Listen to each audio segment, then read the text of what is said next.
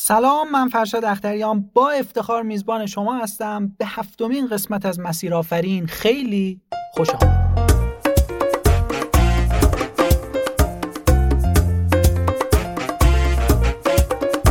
اینجا در مسیر آفرین افراد موفق و بهترین کارآفرین ها از تجربه های کلیدی و داستانشون خواهند گفت که این تجربه ها کمک می‌کنه تا مسیر موفقیت شما هموارتر بشه. پس لطفا تا آخر همراه من باشید.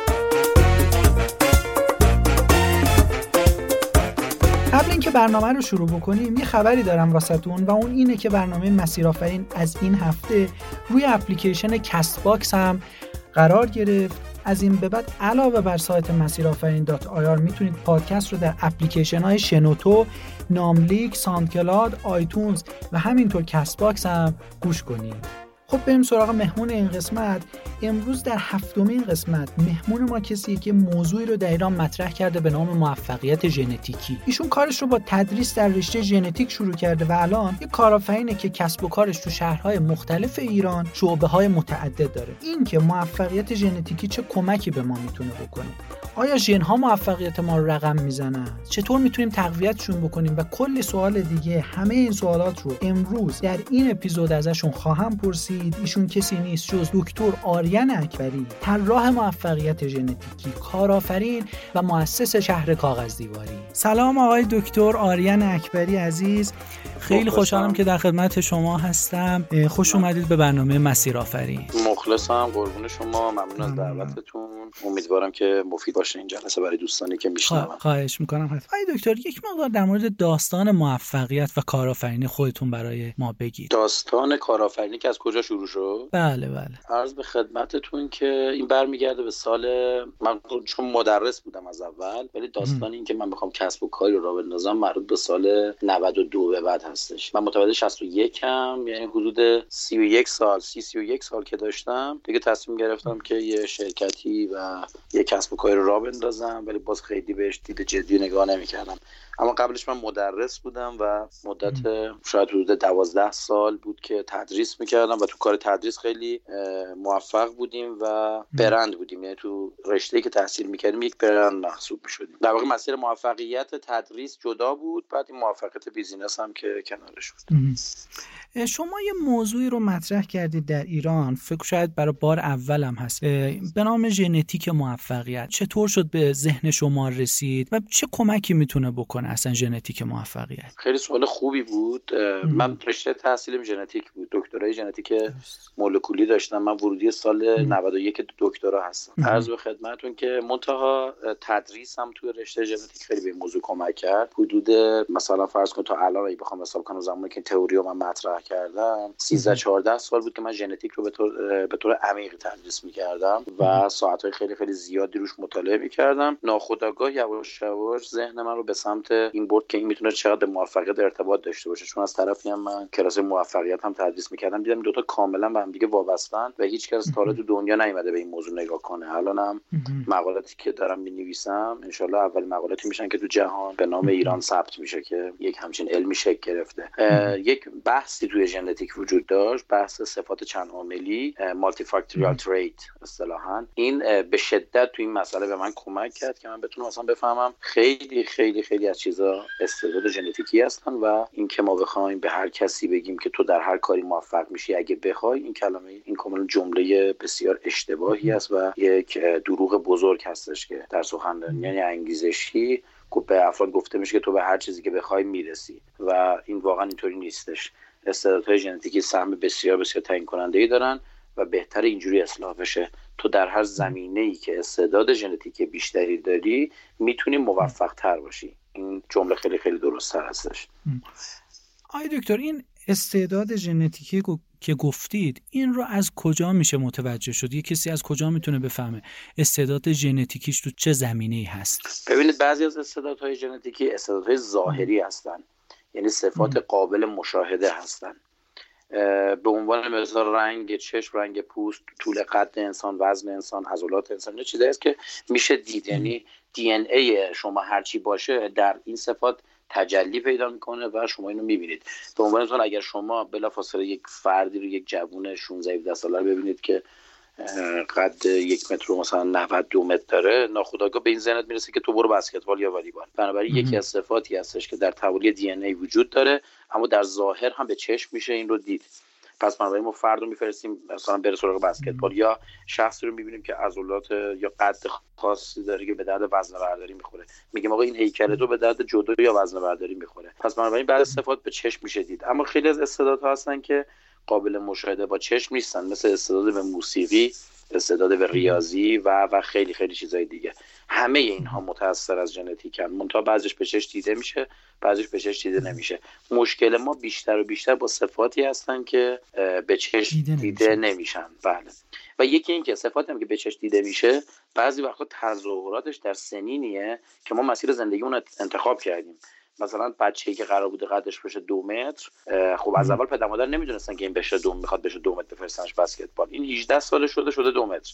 ولی حالا چیه؟ حالا مثلا داره توی یه تعمیرگاهی داره توی تعویض روغنی کار می‌کنه. چرا؟ چون از 11 سالگی تو اون تعویض روغنی کار کرده اصلا دنبال بسکتبال نرفته چون اصلا لازم نبوده چون اصلا مشخص نبوده که قد این قرار چقدر بشه. حالا تو اون تعویض روغنی کار کرده الان شده 18 سالش قدش شده اونقدر که به مناسب بسکتباله. ولی برای شروع بسکتبال دیگه دیره. می‌دونی چی میگم؟ یعنی یه سری تضادهای بله. شکلیه. اگر می‌شد از بچگی زمانی که این به دنیا میاد ما پیش بینی می‌کردیم که این قرار قدش دو متر بشه خب پدر مادر از همون اول مسیر رو برای این هموارتر می‌کردن. برای مثلا رفتن به ثبت ورزشی که قد بلند لازم داره یا اصلا موفقیت هایی که قد بلندشون لازمه. اما اینکه آیا امروزه این موضوع وجود داره؟ بله خوشبختانه. توالی های سکانس های ژنی انسان. حالا من اصطلاحاتش رو میگم بهتون ولی توضیح میدم که چیه. مثلا ما دستگاه هایی داریم به نام سکونسر که اینها توالیابی می‌کنن ژنوم یا دی شما رو. الان این دستگاه ها قادر هستن که ژنوم یک انسان رو با سرعت سکانس کنن توالیش رو بدن و ژن های مستعد هر فرد رو در رابطه با موضوعاتی که تا الان کش شده به شما بدن مشخص کنن. ولی آزمایشات بسیار گرونی هستن. یعنی هر خانواده ای شاید الان توانش رو برای این کار نداشته باشه. در ایران هم امکان پذیر هستش الان آزمایش ها منتها نمونه رو می‌گیرن میفرستن خارج از کشور از اونجا آزمایش میشه و نتایجش برمیگرده داخل کشور که هزینه بره. در گذشته منتها در واقع اینجوری می‌گفتن. کسانی که استعداد دارن یا اصطلاح آمیانش بود تو ذاتته. مثلا می‌گفت فلان چیز تو ذاتته. این افراد وقتی یه چیزی تو ذاتشون بود اصطلاحا یا رو دی ایشون بود خود به خود به اون موضوع علاقه من می‌شدن. بنابراین یکی از راههایی که روانشناس ها خیلی توش تاکید داشتن برای پیدا کردن استعداد بهت می‌گفتن ببین به چی علاقه داری. اگر شما اولین جمله می‌گفتید من مثلا به ریاضی علاقه دارم این نشون می‌داد که خب شما تو ریاضی قوی هستی که علاقه داری. کسی که تو ریاضی ضعیفه هیچ وقت نمیاد بهش علاقه من شه. پس شما استعداد ریاضی داری. یا اگه میگید من واقعا عاشق نقاشی ام خب یعنی یه چیزایی در خود دیدی این استعداد داره پس بنابراین تو دی رو داری. بنابراین این این روش ها روش بود که توی کودکان انجام می‌شد تا استعداد یابی البته متاسفانه تو کشور ما نه. و یکی از بزرگترین لطمه هایی که ما خوردیم و بزرگترین ضرباتی که ما خوردیم امروزه که یکی از شاید علل این باشه که کشورمون دچار این چالش ها هم هستش امروز اینه که خیلی از بچه های ما دنبال استعدادهاشون نرفتن بیشتر دنبال علایق پدر و مادراشون رفتن. پدر مادر آرزوی پزشک شدن داشته بچه رو به زور گذاشته که برو مثلا پزشک بشو. خود اینها تونسته خیلی خیلی از وقت جوونا رو بگیره و در واقع این همه زحمت رو در جهت استعداد سوق نده و باعث پرتی بشه اصطلاح خودمون زحمات اینا پرت بشه هدر بره. و این سرمایه ها که میلیارد ها میلیارد دلار ارزششون باشه کارشون به اینجا می‌کشه. بنابراین این مطرح کردن بحث ژنتیک موفقیت این بودش که خب ما بیایم بر اساس استعدادها این کارو بکنیم. منتها شاید چیز جدیدی نبود. همه می‌گفتن که خب همه می‌دونستن که شما بر اساس استعداد بیا این کار انجام بدی. اما این تفکری که در واقع ما وارد کردیم این بود که من اومدم یه سری ذرایب رو هم تعیین کردم که یک موضوع چقدر ژنتیکیه و اگر این موضوع هر یک موضوع هر اندازه ژنتیکی تر باشه سهم شما در اختیار کمتره. بنابراین اخت... وقتی هم اختیارات شما کمتر میشه بنابراین تلاش شما بیهوده تر میشه تو اون زمینه. من این ذرایب رو با عدد در آوردم خب خیلی رو. و در واقع تونستم یه فرمولی درست بکنم که این رو حتی میشه به کشورهای دیگه هم داد تا از روی این فرمول بیان اعداد دقیق تر در بیارن. بنابراین کار به جایی می‌رسه که یه روزی میان میگن بر اساس این ژن هایی که شما داری و اینکه این موضوع انقدر ژنتیکیه شما با انقدر ساعت تلاش در روز و تمرین می‌تونی پنج سال بعد به این نقطه برسی. یعنی ما بتونیم اینها رو پیش بینی بکنیم دیگه از این به بعد. و حالا ساده شده رو بخوام بهتون بگم. اگر یک موضوع ژنتیکی تمام باشه تلاش شما کاملا صفر و بیهوده است. و اگر یک موضوع 99 درصد ژنتیکی باشه شما یک درصد قدرت و اختیار تلاش دارید. به همین ترتیب اگر اون 90 مثلا 8 باشه یا 97 باشه شما دو یا سه درصد اختیار خواهید داشت. و الان اینا خب خیلیش معلومه. به عنوان مثلا رنگ چشم شما. مثلا قهوه‌ایه. خب میگیم رنگ چشم یک موضوعی که 100 درصد ژنتیکیه. حالا یک نفر بخواد بیاد با تلاش و کوشش رنگ چشش رو برگردونه می‌تونه. اصلا خیلی بیمنیه همه ما هم می‌دونیم خیلی بیمنیه مثلا فرض کن طرف بره توی سخنرانی انگیزشی بگه تو به هر چی که بخوای می‌رسی. بعد این بگه من می‌خوام با تلاش و تمرین رنگ چشم رو عوض کنم. خب نمی‌تونه. چون صفر درصد به محیط ربط داره و 100 درصد ژنتیکیه. به همین ترتیب اگه ما بتونیم تمام صفات مثلا موسیقی صدا خوندن تون صدا حدود 70 80 درصد ژنتیکیه. پس بنابراین نقش شما حدود 20 درصده. بنابراین اگر شما صدای بدی داری آیا با اون 20 درصد تلاش اینو به کجا می‌تونی برسونی؟ بنابراین یه اندازه ای صدای شما خوب خواهد شد چون شما تا 20 درصد اختیار داری. تمام 20 درصد زورت هم بزنی مثلا اون صدای بد خودتو به متوسط می‌تونی برسونی. پس اگر شما اینو روز مثلا تو 15 سالگی بفهمی بی خودی نمیری 10 سال دنبال خوندن و در نهایت هیچ وقت موفق نشی. اما دقت می‌کنیم یه آدمی بدون تمرین خیلی صدای مثلا فرض کن پسر یا دختر 17 18 ساله میریم یه جوری می‌خونه اصلا آدم موی تنش راست میشه. انقدر که قشنگ می‌خونه. خب؟ بعد تو حساب می‌کنی ببینی آیا این آدم واقعا فرصت تمرین داشته تو 17 18 ساله که انقدر قشنگ میخونده؟ خب نه. چون 80 درصد این موضوع ژنتیکیه و اینم همه ژنهاشو داشته خب داره اینقدر قشنگ می‌خونه. حالا این 20 درصد هم اگه تمرین بکنه مطمئن باش فرق آنچنانی نمی‌کنه. بنابراین شما می‌بینید یه خواننده ای که توی 17 18 سالگی بسیار عالی می‌خونه صداشو تو سی سالگی بعد از 12 سال تمرینم گوش میدی می‌بینی بازم همون بوده. یه ذره بهتر شده. ببین چی میگم؟ یه, یه تغییر مثلا شما شادمه عقیلی رو الان صداشو گوش می‌کنم خیلی خوبه. الان خیلی داره قشنگ می‌کنه می‌ذاری کنار صدای 20 سال پیشش می‌بینی 20 سال پیشم بعد نبوده. بنابراین 20 سال تمرین نتونسته اینو خیلی خیلی پیشرفتش بده. چون از اول خوب بوده. پس ما میگیم که این موضوع یک موضوعی که بیشتر ژنتیکی هستش. تا محیطی. خب دونستن این واقعا می‌تونه سرنوشت خیلی از آدم رو عوض کنه. خیلی از آدم می‌تونن اگر بفهمن این موضوع چقدر ژنتیکیه می‌دونن تمریناتشون آنچنان موثر نخواهد بود. اگه تو بیس صدای خوب اولیه نداری اصلا این اشتباهه که بگن بیشتر تمرین کن. چون صدات خوب نیست پس برو بیشتر تمرین کن. نه من اگه صدام خوب نیست دیگه صدام خوب نیست. تموم شد. می‌تونم بهترش کنم اما نمی‌تونم تو جامعه موفق بشم. موفق تر از بقیه بشم یا مطرح بشم. بله. آقای دکتر برگردیم به موضوع کارآفرینی.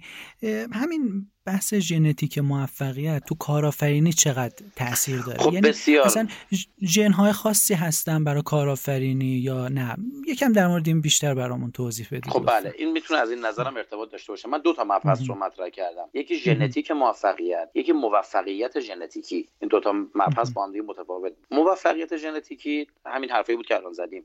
یعنی من چقدر ژنتیکن تو چه زمینه استعداد دارم می‌تونم موفق شم. اما یه بحث دیگه من مطرح کردم به نام ژنتیک موفقیت. در واقع یعنی استفاده از قوانین ژنتیک در موفقیت. این دیگه ربط کردن به استعدادهای ژنتیکی ما دیگه نداره. یعنی ما میایم نگاه می‌کنیم می‌بینیم ژنتیک در طول تکامل چطوری تونسته گونه ها رو حفظ کنه؟ چطور تونسته این همه مثلا موجود پیچیده مثل خود انسان رو ایجاد کنه؟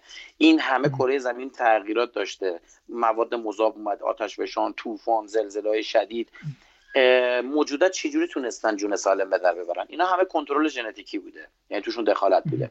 اگر ما یاد بگیریم حالا از قوانین ژنتیک استفاده کنیم تو مدیریت شرکتمون پس بنابراین می‌تونه خیلی خیلی موفق باشه. این به این دلیل که خب من خودم این قوانین رو خوب می‌دونستم و خیلی خوب خونده بودم. زمانی که شرکت زدم من بدون که کتابای مدیریت بخونم گاهی وقتا تصمیم گیری های خاصی می‌کردم. که از تو کتاب های مدیریت نخونده بودم. یعنی می‌گفتم الان که این شرایط بحرانی رو داریم ناخداگاه ذهنم می‌گفت خب طبیعت تو این شرایط چیکار می‌کنه؟ خب تو هم سری این کارو کن. من دقیقا کاری رو می‌کردم که ژنتیک در طبیعت انجام داده. بعد میدم شرکت از اون بحران نجات پیدا کرد سریع. بنابراین من وقتی که تعداد زیادی از این قوانین رو پشت هم دیگه به کار بردم شرکت در از دو سال دیگه رشد بسیار بسیار چشمگیری کرد و بعد من جالبه که معادل های مدیریتی اینها رو از دهان مدیران شنیدم. یعنی وقتی مثلا از من پرسیدن که تو این شرایط چی جوری شد که این کار کردی وقتی توضیح می‌دادم که با این قانون ژنتیک می‌گفتن چه جالب ما تو مدیریت مثلا به این میگیم یه اصطلاح به کار میبردم. به عنوان مثال میگم یکی از کارهایی که ما انجام دادیم این بودش که طبیعت میاد در شرایط بحرانی در واقع بر اساس موجوداتی که ریت در واقع تبدیل یک ژن رو یا ایجاد موتاسیون در اون ژن و تبدیل اون ژن به ژن دیگر رو بالا دارن یعنی به صورت خیلی بیشتر از موجودات دیگه این نرخ رو در خودشون دارن خیلی موفق تر از بقیه هستن. نرخ تبدیل یه ژن به یه ژن دیگه که ما بهش میگیم موتاسیون یا جهش. خب این نرخه رو هر موجودی بیشتر داشته تونسته شرایط بحرانی نجات پیدا کنه. من کاری که اومدم انجام دادم در واقع این بود که تو اون شرایط بحرانی که سال 95 اینا بود و یه شرایط ترانزیشن در اقتصاد بود اومدم تند و تند تبدیلات رو در شرکت بالا آوردم. خیلی چیزها رو به خیلی چیزها تبدیل کردم. خیلی هم سریع در واقع این کار انجام دادم و این باعث موفقیت خیلی خیلی چشمگیری شد. بعدا وقتی من این رو مثلا برای یک مدیر توضیح دادم که من این کار کردم گفت مثلا این نظریه آقای به فرض مثال از من خدمتتون شدم درست بگم. بله. مثلا آقای برگمن هستش خب که گفته شرکت های موفقن که بتونن تهدیدها رو سریعتر به فرصت تبدیل بکنن. خب با تبدیل کردن تهدیدها به فرصت زودتر بتونن این کار رو انجام بدن. هر کی سرعتش قضیه بیشتر باشه در دوره های transition در اقتصاد موفق تره این دقیقا معادل transition های محیطی بود که ما می‌گفتیم وقتی که transition محیطی داره صورت می‌گیره این نرخ تعدیلات گونه رو نجات میده. پس ما هم اگه بیایم این کار انجام بدیم شرکتمون نجات پیدا کرده. پس معادل مدیریتیش بود. و تعداد بسیار زیادی از این مثال ها خب که حالا مثلا فرض کنید که من این چند موردش رو با مدیران صحبت کردم گفتن اصلا اینو معادل مدیریت داره. تو مدیریت اینا رو داریم میگیم. و چه جالب که اینها توی یک درس دیگه ای در واقع درک شده و اومده انقدر کاربردی توی سیستم. به کار رفته. پس بنابراین من الهام گرفتن از طبیعت و به خصوص ژنتیک رو در کنترل گونه ها خیلی خیلی موثر می‌دونم که اگر بخوایم ما این قوانین رو استفاده بکنیم توی مدیریت اصلا زندگی شخصیمون یا شرکتمون یا سازمانمون. آیا دکتر یه موردی که هست برای موفقیت تو کارآفرینی همون موضوع ترسه بله. می‌خوام از شما این سوال رو بکنم که ترس چقدر ژنتیکیه یا اصلا این چقدر می‌تونه موثر باشه توی کارآفرینی بله. سوال خوبی هم پرسیدین. باز یکی از مباحثی که من مطرحش کردم تو چند تا سخنرانی هم همین مبحث ژن ترس بوده که ترس هم بیس ژنتیکی داره و کلا اگر تو شما دقت بکنید بیشتر آدما ترسو هستن و اینکه چرا این اتفاق افتاده؟ این هم به خاطر یکی از کنترل های مدیریت ژنتیکی بوده در طول تکامل. در واقع ژنتیک اومده چیکار کرده؟ گفته هر موجودی که بیشتر میترسه شانس بقای بیشتری داره برای ادامه زنده موندن. موجودات شجاعتر اینا هست میشن. بنابراین ژن هایی که باعث ترس می‌شدن گونه رو زمانت می‌کردن. شما نگاه کن زندگی کارمندی چقدر زمانت داره. شما کمتر کارمند رو پیدا می‌کنید تو زندان افتاده باشه. خب کارمندها یک زندگی متوسطی رو ادامه میدن هرگز پیشرفت آنچنانی هم توشون نمی‌بینید. خب منتها به طور کل میگم یعنی استثنا کاری من ندارم. پیشرفت آنچنانی نمی‌بینید یک خط مشخص رو میرن و یه زندگی رو طی 60 انجام میدن و تمام میشه میره. خب شما هیجاناتی رو تو اینها نمی‌بینید. درسته؟ برای زندگیشون حفظ تره اما کجا رو نگاه بکنید چیکار می‌کنن؟ یا یه سر زندان در میارن سر چک کشیدن و ریسک های خطرناک کردن یا یهو بزرگترین میلیاردرها میشن. خب؟ زندگی های خیلی خیلی سینوسی دارن اگه دقت و بالا پایین زندگی زندگیشون خیلی بالا پایین داره ولی کارمندای روند مشخص رو میرن بنابراین تکامل خب قدیم هم همین بوده دیگه. شما حساب کن پدر پدر پدر بزرگ ما مثلا 50 نسل گذشته مثلا توی جنگی فرمانده بوده. رفته جلو حمله کنید فلان اول صف بوده. بقیه ترسوتر دنبالش می‌رفتن. خب اول می‌رفته جلو اولین تیر رو میخورده و میمرده. بنابراین نمی‌تونسته بیاد بچه دارشه یا بچه های بیشتری ایجاد کنه. اما خب اونی که ترسوتر بوده عقبتر بوده زنده مونده. یا اسیر شده تبعید شده رفته توی جای دیگه فرصت تولید مثلی داشته.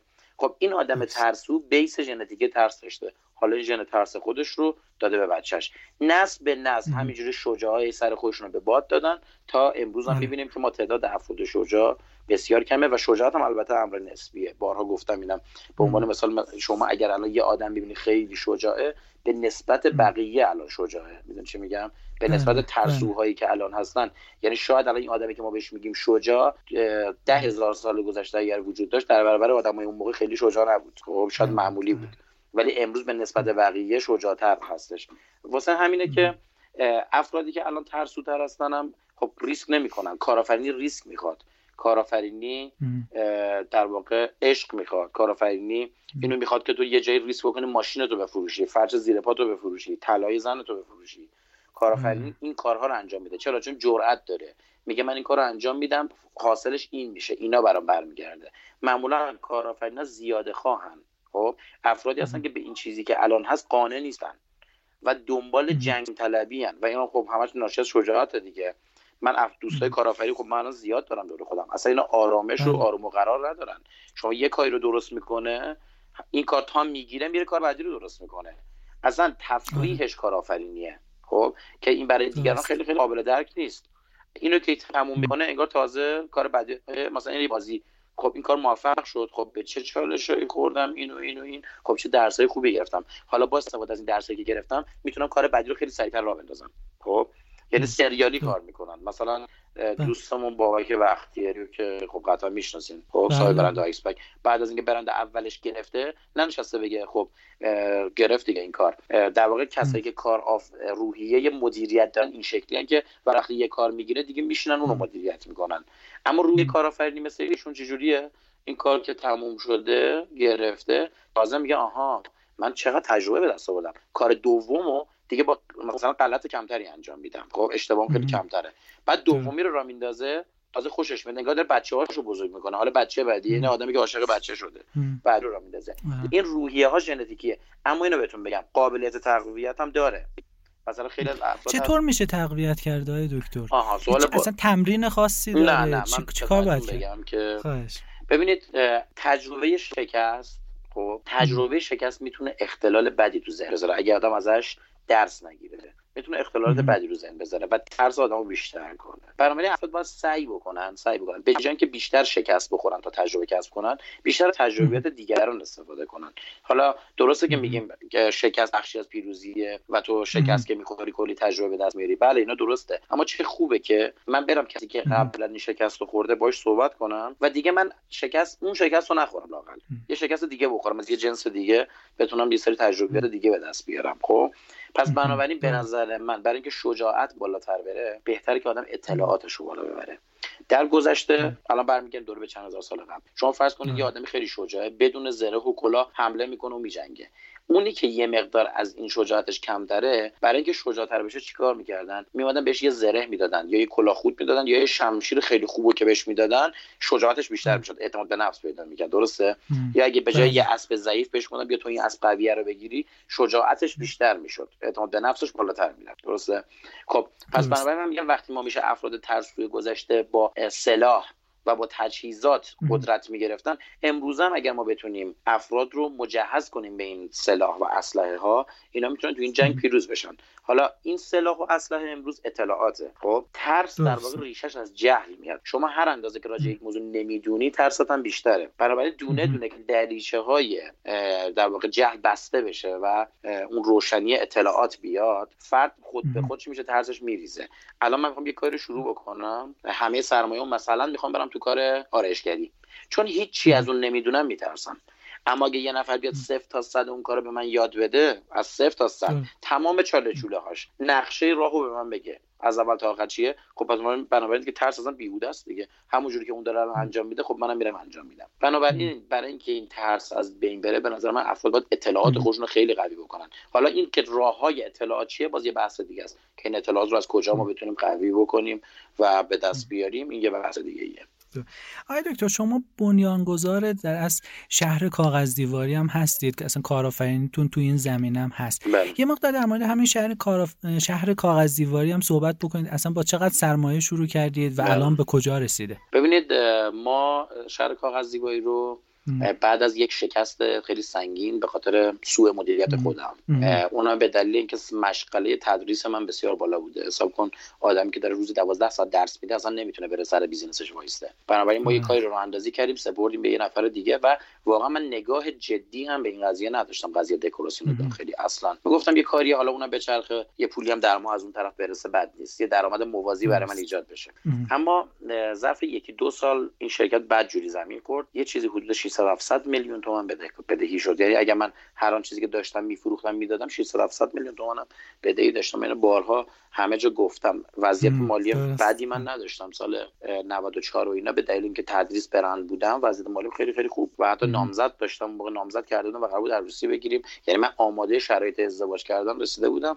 ولی یک دفعه این اتفاق 600 700 میلیون تومان از دست ما ما رو منفی کرد. با زیر صفر. و من همون سال هم اتفاقا عروسی من گرفتم. اینه عقب ننداختم. با اون عروسی نزدیک به 900 تا 1 میلیارد بدهی شد یادمه. و فردای عروسی من بودم و 900 میلیارد بدهی. همین. 900 میلیون ببخشید 900 میلیون تومان بدهی و دیگه نمی‌شد بگیم صفر. اما یک ایده و یک جسارت در واقع اونجا به سراغمون اومد. در واقع اون موقع ما اومدیم نگاه کردیم که مشکل بازار چیه. من یادمه که فقط به خیلی از اینها که بدهکار بودیم و از جمله بانک مثلا یه وامی گرفته بودیم خیلی فشار میاد بدتر از همه طلبکار این بانک و داشت همه چیز رو در واقع حتی خونه که ما سند گذاشته بودیم برای مادرمون بود داشت این دارم همه رو مصادره می خیلی اوضاع بیخ بده کرده بود. من یادم فقط یه پیام دادم به اکثر کسایی که طلبکارن. گفتم من فرار نکردم. من هستم منتها یک ماه به من زنگ نزنید. ولی اگر زنگ زده دیدید خاموشم یا جواب نمیدم فکر نکنید که من فرار کردم. خب یک ماه فقط می‌خوام فکر کنم آرامش داشته باشم بعد بهتون زنگ این بود که دیگه از تلفن تلفنشون فکر رو می‌گیره. ببین من الان به همه جوونا می‌خوام بگم اونا که بدهکارن به خصوص اینکه تمرکز مهمترین مسئله هست تو راه اندازی کسب و کار. داشتن برهین تمرکز رو از آدم می‌گیره. مرتبا زنگ زدن ها این میره رو نرو آدم آدم دو سه ساعت حالش بده. تا بیای برگردی به حال خودت نمی‌تونی ازم فکر بکنی. من خیلی من فکر کنم دم اینا آزار میدن. یه همچین کاری رو کردم و یادم که دیگه خب تلفن قطع شد یا کمتر شد ما به این آرامش رسیدیم. بعد نشستم فکر کردم که نیاز مردم در دکوراسیون داخلی چی هستش. و رفتم تو بازار دکوراسیون داخلی یه چرخی زدم. دیدم که چقدر ضعف دارن این بازارها. به عنوان مثلا مثلا بازار کاغذ دیواری دیدم که یه مغازه هایی توی مثلا سهروردی تهران 5 متر 60 متر 40 متر 20 متر. شلوغ پلوغ. مردم میرن اونجا سر پا وای میستن دو تا آلبوم ورق می‌زنن دو تا کار انتخاب می‌کنن. بعد یکی دیگه از در میاد تو سر و صدای محیط ماشین شلوغی. دیدم که انتخاب کاغذ دیواری واقعا به یه آرامش نیاز داره. چجوری اینا سر پایی انتخاب می‌کنن؟ بنابراین فهمیدم یک باگ بزرگه. کاری که انجام دادم این بود که اومدم و یه جایی رو توی یک منطقه دفتر قبلی مجمع کردیم که منطقه متوسط تهران بود. رفتیم توی منطقه پولار نشین تهران و اونجا رو من یک جایی رو اجاره کردم با کرایه بالا در حالی که ریالی پول تو جیبم نبود. خب؟ و دست چک رو گذاشتم. مثل کسی که میگه آب از سرم گذاشته دیگه بذار بره دیگه. بعد من یادمه که کرایه یک ماه طرف رو جلو جلو چک کشیدم همینجوری بهش دادم با مبالغ بالا هم بود کرایه بعد اومدم چیکار کردم؟ این دفتر رو می‌خواستم پر بکنم با سرمایه برای پر کردنش هم نبود. من دونه دونه رفتم مذاکره کردم. باز یکی از چیزایی که خیلی خیلی من توصیه می‌کنم به جوونا اینه که مهارت های توسعه فردیشون رو بالا بیارن. چون سرمایه اصلی ایناست پول سرمایه نیست. پوله یعنی سرمایه هست در درجه بعدی قرار می‌گیره. چیز بسیار بسیار مهمتر نکته بسیار بسیار مهمتر یا سرمایه مهمتر توانایی های توسعه فردی شماست. از جمله اصول مذاکره. خوشبختانه من چهار پنج سال اصول مذاکره تدریس کرده بودم و این قوانینش رو بلد بودم. رفتم دونه دونه با وارد کننده های نشستم.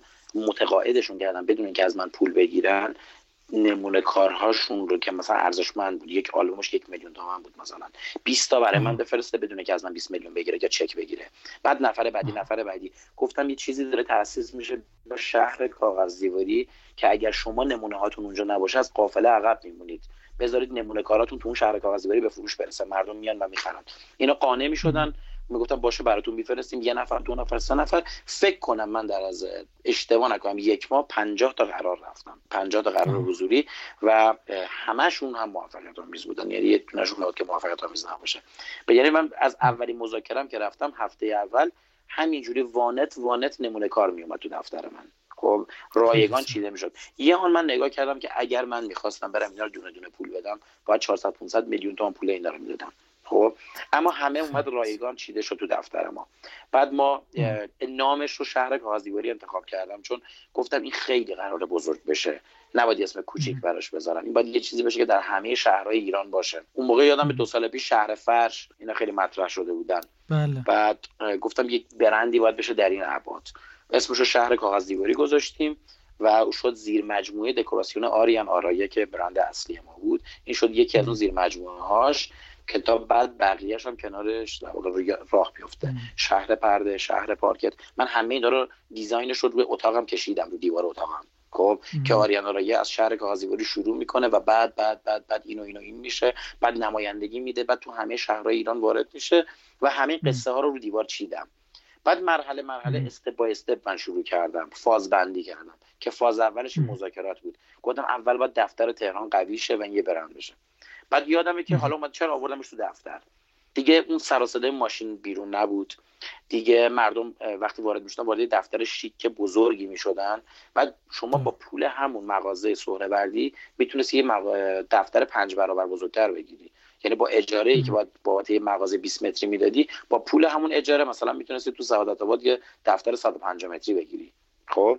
بنابراین خیلی فرق می‌کرد. من با همون پول اومدم دفتر بزرگ گرفتم. بعد تبلیغ کردم که به مردم جایی وجود داره که همه آلبوم ها رو یک جا داره. دیگه لازم نیست شما برید توی سهروردی از این مغازه به اون مغازه. حالا میگم سهروردی منظورم حالا کلیه بازارهای دکوراسیونه خب؟ بله. قرار نیست که شما برای دیدن آلبوم بری به 40 تا مغازه سر بزنی خب؟ دیگه اگه وارد شهر کاغذی باشی همه آلبوم های ایران رو داره. و تقریبا ما همه رو اونجا گشته بودیم. بعد همه رو توی یک محیط می‌بینی. دو میز اختصاصی برای هر فرد ما گذاشتیم. با خانوادهش بشینن دوره هم ساعت ها بشینن انتخاب بکنن. مشاور اونجا گذاشتیم که بتونن اینا رو خیلی خوب راهنمایی کنن با آرامش. حتی ما یه محیطی فراهم کردیم که بچه های اینا بتونن بازی کنن. انقدر هی مثلا دست مامانشون نکشه که ما بریم بریم مثلا یا بابا اینجوری. خب؟ ما اومدیم یه گوشی رو درست کرد مخصوص کودکان. افراد وقتی وارد این وجه تمایزه به قدری به چشم مردم اومد که هر کسی پشت رو دفتر ما گذاشت حتی اگه خرید نکرد رفت بیرون دوباره رفت و برگشت. چون رفت با جاهای دیگه مقایسه کرد. این خدمات هیچ جا داده نمی‌شد و قیمت بالاتر نبود از جای دیگه. بعضا پایین تر هم بود. اما افراد حاضر بودن که همون قیمت رو بدن یا یه مقدار حتی اگه بالاتر هم از بدن منتها این خدمات رو دریافت کنن ازشون پذیرایی بشه. بعد حالا خدمات نصب این کار خدمات پس از فروشش. همه اینها رو ما به ترتیب چیدیم و بنابراین تونستیم یک بازار خوبی رو ایجاد بکنیم. من فقط خیلی خلاصه بهتون بگم اون میزان بدهی در عرض همون هفت ما تموم شد. و بعد ما رفتیم تو مرحله توسعه کار. سال 97 ما دفاترمون رو در واقع یکی دو جای دیگه تهران زدیم شعبه زدیم. و بعد توی خوردیم این بحران دلار و اینا که باز یکی دو تا الان شاید فرصت نباشه. یکی دو تا ابتکار اینجا خرج دادیم با بحث دلار که این اتفاق افتاد و همچنان بازار تو دست اون بود و که در عرض دو ماه یعنی موضوع که دارم بهتون میگم سه ماه قبله. ما تونستیم در بله. عرض دو سه ماه 15 تا شعبه هم توی کشور فرانچایز کنیم. یعنی نمایندگی بدیم به آخر نمایندگی. شهرهای مختلف ایران. بله آخر نمایندگی اونم که هفته پیش افتاده شد سه روز پیش اهواز بود. بشینیم رسیدگی کنیم. تقریبا اون شهر گازی که می‌خواستیم تو همه شهرها باشه تونست اون شکلگیری لازم رو داشته باشه. الان یه 1300 تا عملیت فروش داره. البته الان بازار بازار خوبی نیست. ساعتی که من دارم با شما صحبت می‌کنم بحران بسیار زیاده. ما حتی شاید تو ضرر باشیم شاید داریم از جیب خرج می‌کنیم ولی داریم راهکار پیدا می‌کنیم که چجوری از این بحران در بریم. ما بحران های سختتر از این رو هم پشت سر گذاشتیم. اما یاد گرفتیم که هر بحرانی می‌تونه کمک بسیار زیادی در رشد ما بکنه. و ما الان از بحران ها خوشحالیم. یعنی وقتی یه بحران میاد میگیم آخ چون بحران. این بحران چون نشون میده؟ یعنی اینکه اگر تو بتونی از پس این بر بیای خیلی از افراد دیگه نمی‌تونن این کار رو انجام بدن. پس تو موفق میشی. چون موفقیت تفاوت شما با دیگرانه. پس بنابراین وقتی بحران میاد ما واقعا خوشحال میشیم. یعنی من و برادران بگیم ای مثلا یه بحران دیگه اومده. میگن خیلی اوضاع خرابه. به خدا قسم ما خوشحال میشیم. شب میشه میگیم خب حالا اینو چجوری حلش کنیم؟ میفتیم روش یعنی یه اتاق فکر داریم. میفتیم که اون بحران رو حل کنیم. انواع ایده ها میاد حرف می‌زنیم بالا پایین می‌کنیم. به نتایج می‌رسیم. بعد چند تا نتیجه می‌رسیم. میگیم اینا رو تند و تند امتحان کنیم ببینیم حالا کدومش جواب میده. که بعد می‌دونیم اگر این بحران رو رد کنیم کسای دیگه نمی‌تونن این کار انجام بدن. یا حداقل افراد قوی می‌تونن از پس این بحران بر بیان من واقعا به این نتیجه رسیدم و تایید دلم دارم اینو بهتون میگم. با پوست و گوشت و خونم لمسش کردم. بحران ها آدم رو می‌سازن. اصلا این شعاری هم نیست که آی شکست پل پیروزی است. نه بحران شما رو می‌سازه. مگه میشه شما وارد باشگاه بدنسازی بشی؟ اونجا وزنه وجود نداشته باشه. بعد شما بیای بیرون عضلاتت قوی شده باشه. مگه میشه؟ افرادی که بدنساز میشن عضلات قوی درست می‌کنن برای خودشون یعنی بیشتر وزنه می‌زنن بیشتر درگیر وزنهای سنگین میشن. پس هر باشگاهی که میزان وزنه بیشتر و سنگین تری داره افراد بدنساز قوی تری از درونش در میان. پس برابری بحران ها هستن که آدم رو می‌سازن. من به جورت بهتون بگم تفکر بیزینسی مردم ما همین کارآفرین های ما. خب جناب بله. دکتر یوسفیان آقای بابک بختیاری جناب مهدی صفایی همین افرادی که جان اندازم آقای مثلا زنگنه. این افرادی که الان وجود دارن و ما به عنوان کارآفرین رو می‌شناسیم من به جرأت بهتون میگم شاید تو دنیا بی نظیر باشن ببین چرا؟ چون اینها در شرایط بالا پایین سخت یعنی اتفاقات اینجا طوفان های اینجا در راه میفته که اینا از دلش دارن خوب تر میان بیرون. معادل مشابهش رو شما تو کشور دیگه نمی‌بینی. businessman های اونجا رو شرایط stable دارن کار می‌کنن. شرایط همیشه نرمال بوده و داشتن کار می‌کنن و اسمشون تو دنیا ما می‌شناسیم. مثلا آقای ایکس آقای ایگرگ تو دنیا مثلا میشن سخنرانی انگیزشی هم می‌کنه فلان. من بله. بارها گفتم به این دوستانم این که میشنن انقدر تئوری میدن همین دوستان خارجی که خیلی موفقن اگه پاشن بیان تو بازار ایران بدون سرمایه از پس این بازار در بیان هنر کردن. ما افراد خیلی خیلی قدرتمندی رو ساختیم توی این بالا پایین شدن ها که واقعا تفکر بیزینسی عجیب غریب دارن و تجربه هایی دارن که معادلای خارجیشون واقعا وجود نداره. اینو من بهش ایمان دارم مطمئنم. بسیار ممنونم آقای دکتر. از شما از حرفایی که تو این پادکست زدید برای خود من خیلی جذاب بود. هم داستان شهر کاغذ دیواری و هم این نکاتی که بیان کردید مطمئنم که برای بقیه هم قابل استفاده خواهد بود. از شما به خاطر این وقتی که در اختیار ما گذاشتید خیلی تشکر می‌کنم. خیلی مخلصم. مرسی از دعوتتون. ایشالا که به درد جوونا بخوره و ازش فیدبک بگیریم و بتونیم حالا ادامهش رو هم بگیم. چون نکته بسیار بله. بسیار زیاده. پیچ و هم خیلی خیلی زیاده و میشه واقعا اینا رو کاربردی آموزشش داد. یعنی فقط هی نگیم که هی نگیم تلاش کنید ناامید نشید تلاش کنید ناامید نشید. این که نشد راهکار. راه بده. الان باید به جوونا راه نشون بدیم یعنی بگی دقیقا برو این مسیر بعد پاتو بذار اینجا بعد بذار اینجا. به نظر من این شکلی کوچشون البته من اطلاع دارم که شما کارگاه های مختلفی هم برگزار می‌کنید. کسایی که علاقه باشن می‌تونن که تو کارگاه های شما شرکت بکنن به صورت سمینارهای مختلف. جان بله بفهم بله بله. یه خدمتتون میگم من تا حالا یک ریال بابت آموزش ها نگرفتم. یک هزار بله. تومنی بابت آموزش ها نگرفتم. اینکه بگم من من کارگاه دارم حالا بیاین من اونجا راهکارا رو بهتون نشون بدم نه. اصلا اینجوری نبوده. اکثر کارگاه به دعوت همین دوستان بوده. نیازی خدا رو شکر به درآمد این کارگاه ما نداریم که بخوایم برگزار بکنیم. من سالها 17 18 سال آموزش دادم توی مبحث ژنتیک. آموزش دادم که مبحث دانشگاهی بله. بوده هیچ ارتباطی به این مباحث نداشته. اینا یه سری تجربیاته. نمیگم شاید واقعا یه روز یه کارگاهی رو تشکیل بدم. اما تا الان اگر کارگاهی بوده هیچ چیزی بابتش دریافت نشده. من از طریق page اینستاگرام خودم dr آریان اکبر اگه معرفی بله حتما, حتما. برنامه کارگاه یا سمیناری اگر مثل شما الان دوستان دعوتمون کردین. من مثلا فرض page م اعلام می‌کنم که مثلا من با این دوستان مصاحبه کردم. بله، این آدرسش. این مصاحبات و سمینارها رو من اخبارش رو از طریق page خودم معمولا می‌ذارم. اونایی که علاقه دارن میان و شرکت می‌کنن. منم با افتخار در خدمتشون آر آریان اکبری بله خیلی بله. ممنونم از شما. مرسی از توجهتون به این قسمت و اینکه تا آخر همراه من بودید. خوشحال میشم نظراتتون رو در وبسایت و یا اینستاگرام به آیدی فرشاد اختریان در میون بگذارید. پاینده باشید تا قسمت بعدی پادکست مسیر آفرین خدا نگهدار.